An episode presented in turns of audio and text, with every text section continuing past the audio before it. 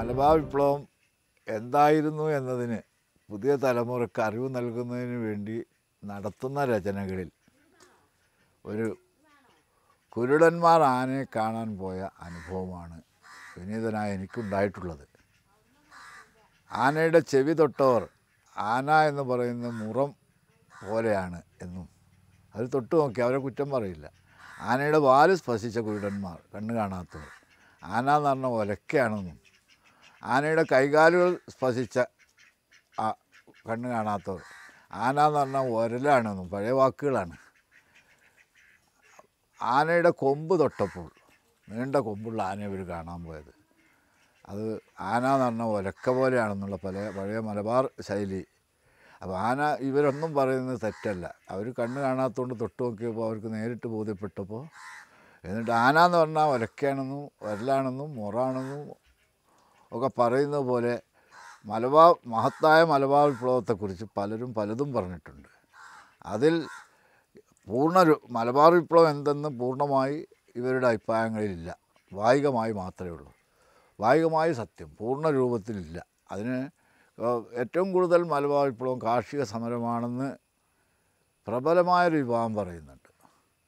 കാർഷിക സമരം ആയിരുന്നു അല്ല എന്ന് പറയാൻ ഞാനാണല്ല. പക്ഷേ കാർഷിക സമരത്തോ അന്നത്തെ ഭൂവുടമ സമ്പ്രദായത്തിന്റെ അടിസ്ഥാനത്തിൽ കുടിയാൻ ജമ്മി ബന്ധം പീഡനവും അടിമത്തവുമായി അനുഭവപ്പെട്ടപ്പോൾ അതിനെതിരെ ഏറ്റവും കൂടുതൽ പീഡനം അനുഭവിച്ചവർ കർഷകരായിരുന്നു എന്നതുകൊണ്ട് അതിൽ നിന്ന് ഈ ബ്രിട്ടീഷ് ഭരണം വിദേശാധിപത്യം പോയി.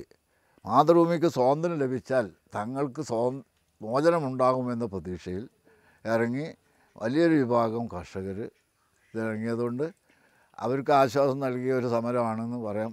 എന്തായാലും കേരളത്തിലെ ഇന്ന് ഇന്ത്യയിൽ എവിടെയും ഇല്ലാത്ത കർഷക ഭൂപരിഷ്കരണ നിയമത്തിന് നിദാനം കുറിച്ചത് ഇരുപത്തൊന്നിലെ മലബാർ വിപ്ലവത്തിലെ വാര്യംകുന്നൻ അല്ലെങ്കിൽ വിപ്ലവം. അത് മാത്രമായിരുന്നു സ്വാതന്ത്ര്യം തന്നെ. ജന്മനാടിന്റെ സ്വാതന്ത്ര്യം നേടിയെടുക്കാൻ തനിക്ക് വിലപ്പെട്ട ജീവൻ പോലും ബലിയർപ്പിക്കാനുള്ള സന്നദ്ധത ഒരു സമൂഹം പ്രകടിപ്പിച്ചതിന്റെ ബഹിസ്ഫുരണം മാത്രമാണ്. മലബാർ വിപ്ലവം. അത് കാർഷിക കലാപമായും ഹിന്ദു മുസ്ലിം കലാപമായും കുരുടന്മാർ ആനയെ കണ്ട പോലെ ചിത്രീകരിക്കുന്നതിന് അർത്ഥമില്ല. പൂർണമായും അത് വിമോചന പോരാട്ടമായിരുന്നു. അത് സ്വാതന്ത്ര്യ സമരമായിരുന്നു. ഇന്ത്യയിൽ പ്രഗത്ഭരായ സ്വാതന്ത്ര്യ സമര സേനാനികൾ മഹാത്മജിയും നേതാജിയും പണ്ഡിറ്റ് ജവഹർലാൽ നെഹ്റുവും മോത്തിലാൽ നെഹ്റുവും ഒക്കെ നയിച്ച വിപ്ലവ സ്വാതന്ത്ര്യ സമരത്തിൽ.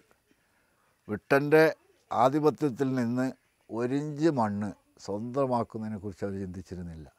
നേതാജി അതിന് ശ്രമിച്ചു. ഇന്ത്യൻ നാഷണൽ ആർമി രൂപീകരിച്ച്. പക്ഷെ അത് ഇന്ത്യയ്ക്ക് പുറത്താണ്. അദ്ദേഹത്തിന്റെ ഐ എൻ എയുടെ ആസ്ഥാനം സിംഗപ്പൂരാക്കിയത്. ആ ഈ അറിയപ്പെടുന്ന നമുക്ക് നമ്മുടെ മോചനത്തിന് വേണ്ടി മുന്നിട്ടിറങ്ങി നമ്മളോട് സഹകരിച്ച നമ്മൾക്ക് സ്വാതന്ത്ര്യം വാങ്ങി തന്ന മഹാരഥന്മാരിൽ പ്രമുഖ സംഭവവും പങ്കും ഉണ്ട്. വാര്യംകുന്നത്ത് കുഞ്ഞാമതാജിക്കും ആയിരത്തി തൊള്ളായിരത്തി ഇരുപത്തൊന്ന് മലബാർ വിപ്ലവത്തിനും എന്നത് ഒരു സത്യമാണ്. നിഷ്പക്ഷവും നീതിപൂർവമായ ചരിത്ര പഠനം നടത്തിയാൽ സത്യസന്ധമായ പഠനം നടത്തിയാൽ ഈ ചരിത്ര സത്യം പുറത്തു വരും. ഇത് ഭയപ്പെടുന്ന പലരും ഇപ്പോഴും നമ്മുടെ കൂട്ടത്തിലുണ്ട് എന്നതാണ് ഉണ്ടായിരിക്കാം ഇപ്പോഴും. ഇതിന്റെ പേരൊക്കെ പറയുമ്പോൾ പലരും ശരിക്കും വിപ്ലവ ചിന്താഗതിക്കാർ പോലും ഇതിനാണ് കലാപം എന്ന് പറഞ്ഞാൽ എനിക്ക് തൃപ്തിയേ ഉള്ളൂ. ഇതിനാണ് വിപ്ലവം എന്ന് പറയാനോ സ്വാതന്ത്ര്യ സമരം എന്ന് പറയാനോ ഒക്കെ എന്റെ പല അടുത്ത സുഹൃത്തുക്കൾക്കും മടിയാണ്.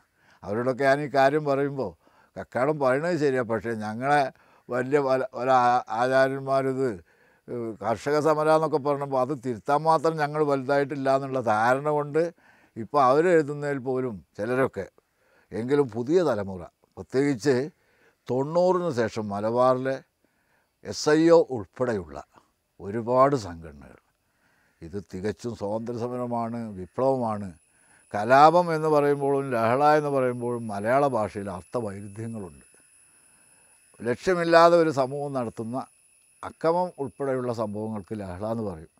കലാപം എന്ന് പറഞ്ഞാലും അങ്ങനെ തന്നെ. ഒരുതരം വിപ്ലവം എന്ന് പറയുമ്പോൾ അതിൽ മരണം നടക്കും. എല്ലാത്തിലും രക്തം ചിന്തലും മരണമൊക്കെ നടക്കും. പക്ഷേ വിപ്ലവം എന്ന് പറയുമ്പോൾ റവല്യൂഷൻ അത് മലയാളികൾക്കറിയാം സ്പിരിറ്റ്.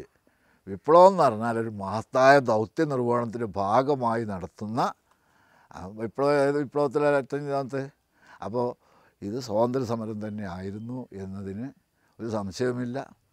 ഈ സംഭവത്തെക്കുറിച്ച് ഞാൻ നടത്തിയ ഗ്രാമ ഏകദേശം തൊണ്ണൂറ്റിയെട്ടോളം പഴയ ബ്രിട്ടീഷ് അധികാര പിന്നെ അംശങ്ങൾ ഇന്നത്തെ വില്ലേജിൽ അത് നേരിൽ കാണുക അനുഭവിക്കുകയൊക്കെ ചെയ്തു. തടവിന് പോയവരും വെടിവെച്ച് വന്ന് മരണപ്പെട്ടവരുടെ മക്കളും അവരുടെ മക്കളും ഒക്കെ ആയിട്ടുള്ള ആയിരക്കണക്കിന് ആളുകളിൽ നിന്ന് ശേഖരിച്ച വിവരത്തിന്റെ അടിസ്ഥാനത്തിൽ ഞാൻ എനിക്ക് കിട്ടിയ വിവരം ചരിത്ര രംഗത്തെ പ്രഗത്ഭരായ ഡോക്ടർ ഹുസൈൻ രണ്ടത്താണ് ഇന്നത്തെ കാലിക്കറ്റ് യൂണിവേഴ്സിറ്റി ചരിത്ര വിഭാഗ മേധാവി ഡോക്ടർ ശിവദാസൻ. അവരാണ് എന്റെ ദ്രോണാചാര്യന്മാർ ഞാൻ ഏകലവ്യനുമാണ് എന്റെ ചരിത്ര പഠനത്തിന്റെ ഗുരുക്കന്മാരവരാണ് അവരുമായി ഈ എനിക്ക് ലഭിച്ച വിവരങ്ങൾ മാറ്റിവെച്ച് നോക്കിയപ്പോൾ അവരും തീർത്തും ഈ കാര്യം തന്നെ ആണ് പറയുന്നത്.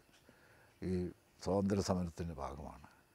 അത് കരുതി കർഷക സമരം എന്ന് പറയുന്നവർ മോശക്കാരാണെന്ന് ഞാൻ പറയല്ല പക്ഷേ ചരിത്രത്തിൽ ചെറിയ ഒരു വളച്ചൊടി നടത്താതെ നേരെ പോ നേരെ പോ എന്ന ചിന്താഗതിയാണല്ലോ ചരിത്രത്തിന് വേണ്ടത്.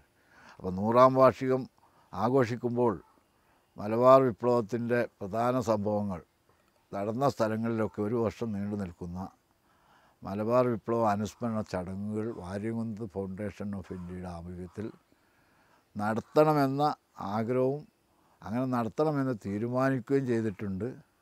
ഞാൻ എന്റെ ജീവിത ദൗത്യം നിർവഹിക്കണേ അതുകൂടി കഴിയണം. അതിനിടയിലാണ് ആരോഗ്യ പ്രശ്നങ്ങളുണ്ടായത്. അപ്പോൾ ഓപ്പറേഷൻ ഹാർട്ട് ഓപ്പറേഷൻ കഴിഞ്ഞ് വിശ്രമമെങ്കിലും ഈ തലമുറ പുതിയ തലമുറ അത് ഏറ്റെടുത്ത് നടത്തുമെന്ന ആത്മവിശ്വാസമാണ് എനിക്കുള്ളത്. അതിന്റെ പിന്നെ ഇലയിളക്കങ്ങൾ.